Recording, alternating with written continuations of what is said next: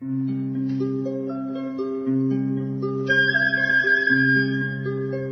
رادیو کودکان دنیا خوش آمدید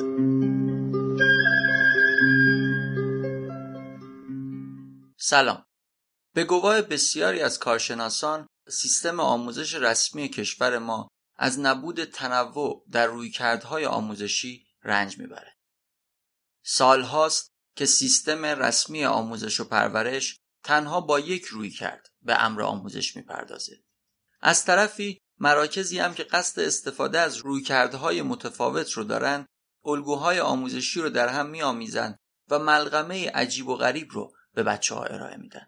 قافل از اینکه هر کدوم از این الگوها و رویکردها ریشه در یک فلسفه فکری متفاوت داره. همه این موارد خبر از این میده که جامعه آموزشی ما نه تنها تنوع رویکردهای آموزشی رو نمی‌شناسه بلکه درک درستی هم از مفهوم رویکرد نداره. بنابراین همچنان نیاز به شناخت مفهوم رویکرد و تنوع اون احساس میشه. در رادیو کودکان دنیا و بر اساس کتاب رویکردهای آموزشی نوشته آقای ناصر یوسفی به این موضوع می‌پردازیم.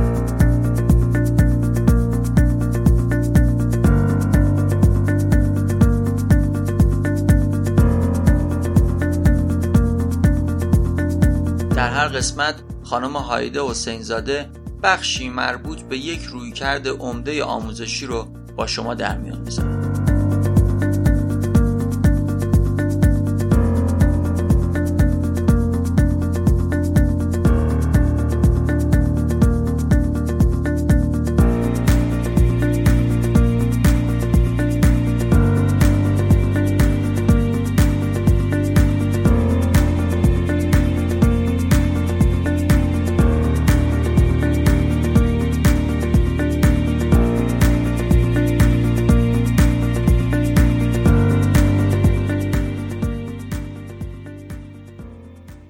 روانشناسی انسانگرا مانند هر یک از تئوری های پیشین تأثیر گسترده‌ای بر بخش‌های مختلف دانش‌های مرتبط با روانشناسی از جمله درمان و سپس در تعلیم و تربیت گذاشت.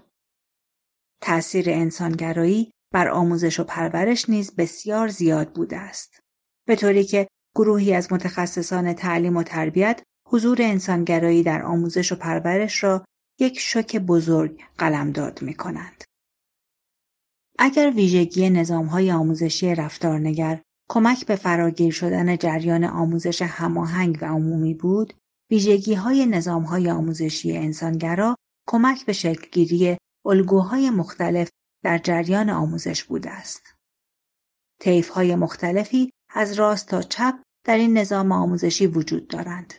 برای مثال دیدگاه پاولو فریره و دیوید ورنر چپترین روایتی است که می‌توان از روانشناسی انسانگرا ارائه داد و به همان اندازه آلپورت نیز در نوع خود جزو محافظ کاران این سیستم آموزشی محسوب می شود. اما با تمام اینها و با تمام گستردگی و طیف متنوعی که این الگوهای آموزشی دارند مشترکاتی وجود دارد که آنها را در یک رویکرد آموزشی قرار می دهد. یکی از این مشترکات اصل نگاه مثبت نسبت به انسان است. انسان موجودی است منعطف که می تواند برای بهتر شدن تغییر کند. حال اگر این نگاه مثبت به کودکان آموزش داده شود و یا فرصت داده شود تا کودکان بتوانند بخش واقعی خود را بروز دهند آنها می توانند با این ذهنیت مثبت رشد کنند. دومین فصل مشترک نظام های انسانگرایی توجه به ادراک است تا احتمالاً کسب دانش. در این نظام ها احساس، تفکر، تعقل، بیان فکر و حل مسئله به مراتب مهمتر از اندوختن مجموعی از اطلاعات است که احتمالاً هیچگاه به کار انسان نمی آید. خلاقیت و آزادی رکن مهم در این بخش است. توجه به روابط بین فردی بخش دیگری از نقاط مشترک بین نظامهای آموزشی مبتنی بر انسانگرایی است. تمام این نظامها تأکید فراوانی به روابط بین دانش آموزان و کودکان دارند و معتقدند تا زمانی که روابط بین فردی کودکان بهبود نیابد هیچ جریان آموزشی نمی‌تواند تأثیر گذار باشد. کودکی که در خصاصت خود مانده است کودکی که در حسادت خود غرق است و یا کودکی که در سطحی از خودشیفتگی قرار دارد نمی‌تواند از کسی یا چیزی یاد بگیرد و یا به کسی یاد بدهد. به همین دلیل ارزش های زندگی برای حضور در یک جامعه انسانی از اهمیت ویژه‌ای برخوردار است. در عین حال اهمیت دادن به ارزش های فردی، توانایی ها، استعدادها و مهارت های فردی بسیار مهم است. در این جایگاه همانقدر که به فرد این فرصت داده می شود که توانایی ها و استعدادهای خود را ببیند به همان میزان نیز به او یادآوری می شود که دیگران نیز به اندازه او دارای توانمندی های ویژه‌ای هستند. انسانگرایی به شدت به شکل‌های مختلف با خودشیفتگی انسانها برخورد می‌کند.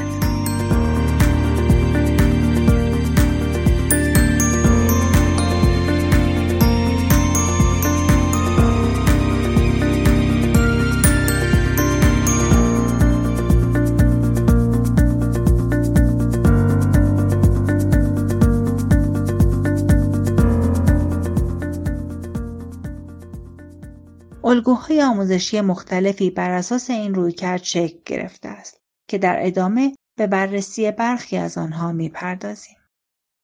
الگوی مبتنی بر روش های یادگیری گوردن آلپورت به عنوان اولین روانشناسی که زیر های روانشناسی انسانگرا را تدوین کرد، تئوری شخصیت مبتنی بر فرد را مطرح نمود. آلپورت به این نکته اشاره کرد که ما برای تعریف شخصیت نمی توانیم به یک قانون کلی دست پیدا کنیم. چرا که این شخصیت کاملا فردی و بر اساس تجربه های فردی است.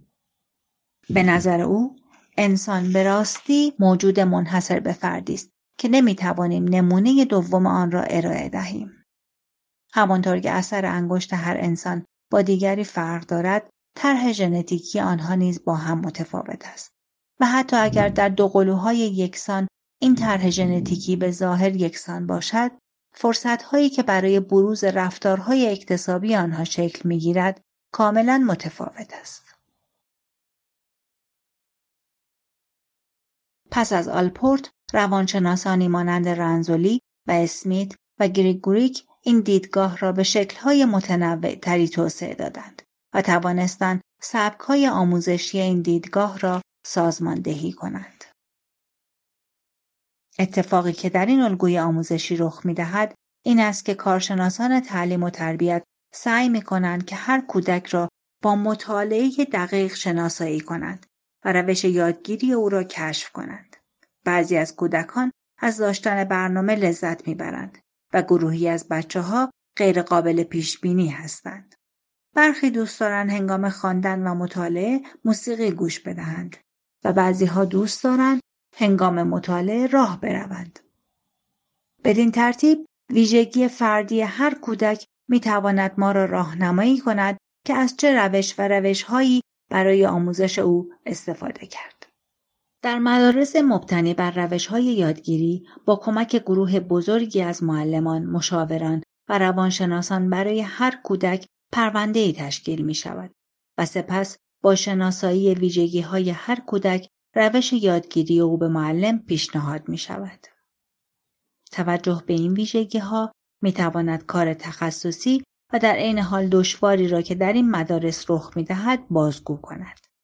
به همین دلیل می توان تصور کرد که در این مدارس به تعداد کودکان روش، فرصت و امکانات وجود دارد و هر کودک بر اساس الگوی رفتاری خود میآموزد و زندگی را تجربه می کند.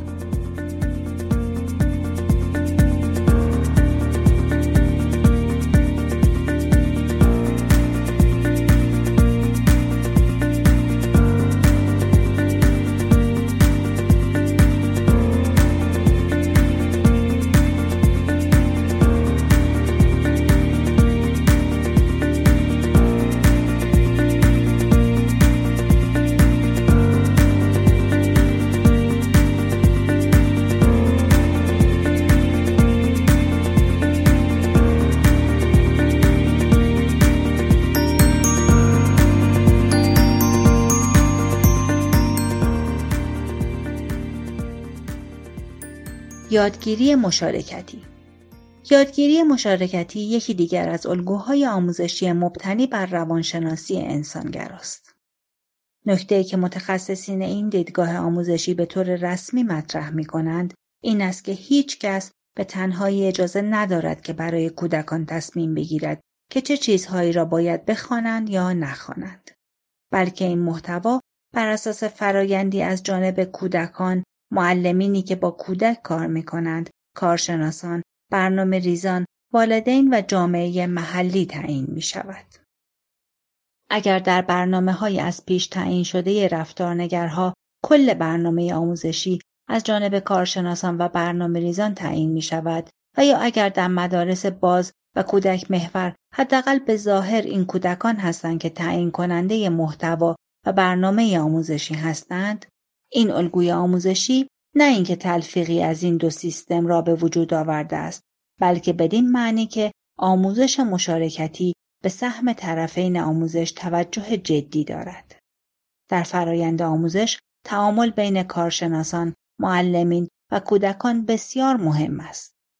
در عین حال و حتی جامعه ای که کودک در آن زندگی می کند توجه دارد.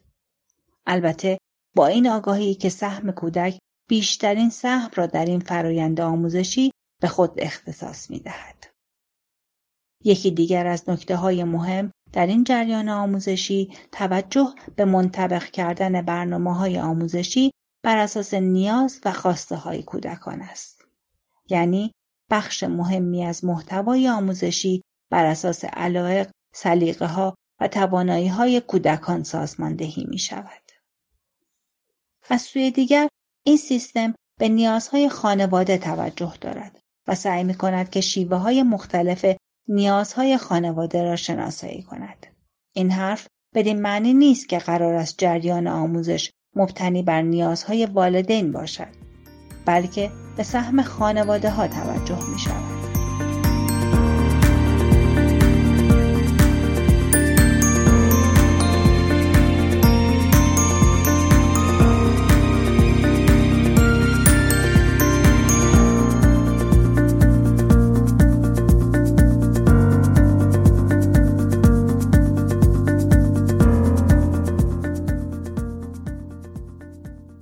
به مسائل و مباحثی که در جامعه محلی رخ دهد بخش مهم دیگری در این نظام آموزشی است. مسائل جامعه‌ای که کودک در آن زندگی می کند نقش اساسی در تعیین محتوای آموزشی دارد. اتفاقهای اجتماعی خوشایند یا ناگوار، مناسبتهای مختلف، جریانهای اجتماعی در این برنامه ها دیده می شود. بدین ترتیب کودکان با جامعه پیرامون خود نیز آشنا می شوند. شکلگیری محتوای آموزشی در این سیستم یکی از مترقی ترین نمونه هایی است که می توان در کل نظام های آموزشی پیدا کرد. این ترکیب علاوه بر اینکه به نیازهای کودک توجه جدی دارد اما از یک سو میکوشد تا کودک را در بستر زندگی اجتماعی قرار دهد و از سوی دیگر کودک را با فضای خانواده هماهنگ می کند. بدین ترتیب کودک میآموزد همانقدر که فردیت خود را دنبال کند و خلاقیت خود را سازمان بدهد همچنین میآموزد که این فردیت در بستر زندگی اجتماعی و خانوادگی معنا پیدا می کند. در نظام مشارکتی فضای آموزشی محدود به مدرسه نیست بلکه کل منطقه‌ای که کودکان در آن زندگی می کنند به عنوان مرکز آموزش محسوب می شود. حتی زمانهایی که کودک در خانه به سر می‌برد در تداوم این جریان است. به همین دلیل تمام مراکز اجتماعی شهر یا روستا بخشی از مدرسه هستند و بسیاری از فعالیت های آموزشی در این فضاها شکل می گیرد.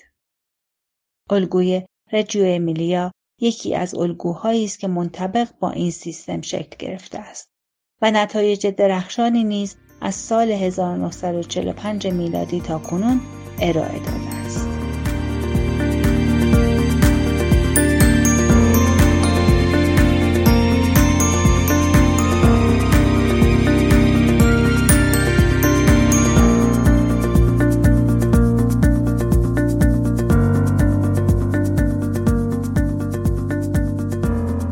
برای اطلاعات بیشتر می توانید به کتاب رویکردهای آموزشی نوشته آقای ناصر یوسفی مراجعه کنید.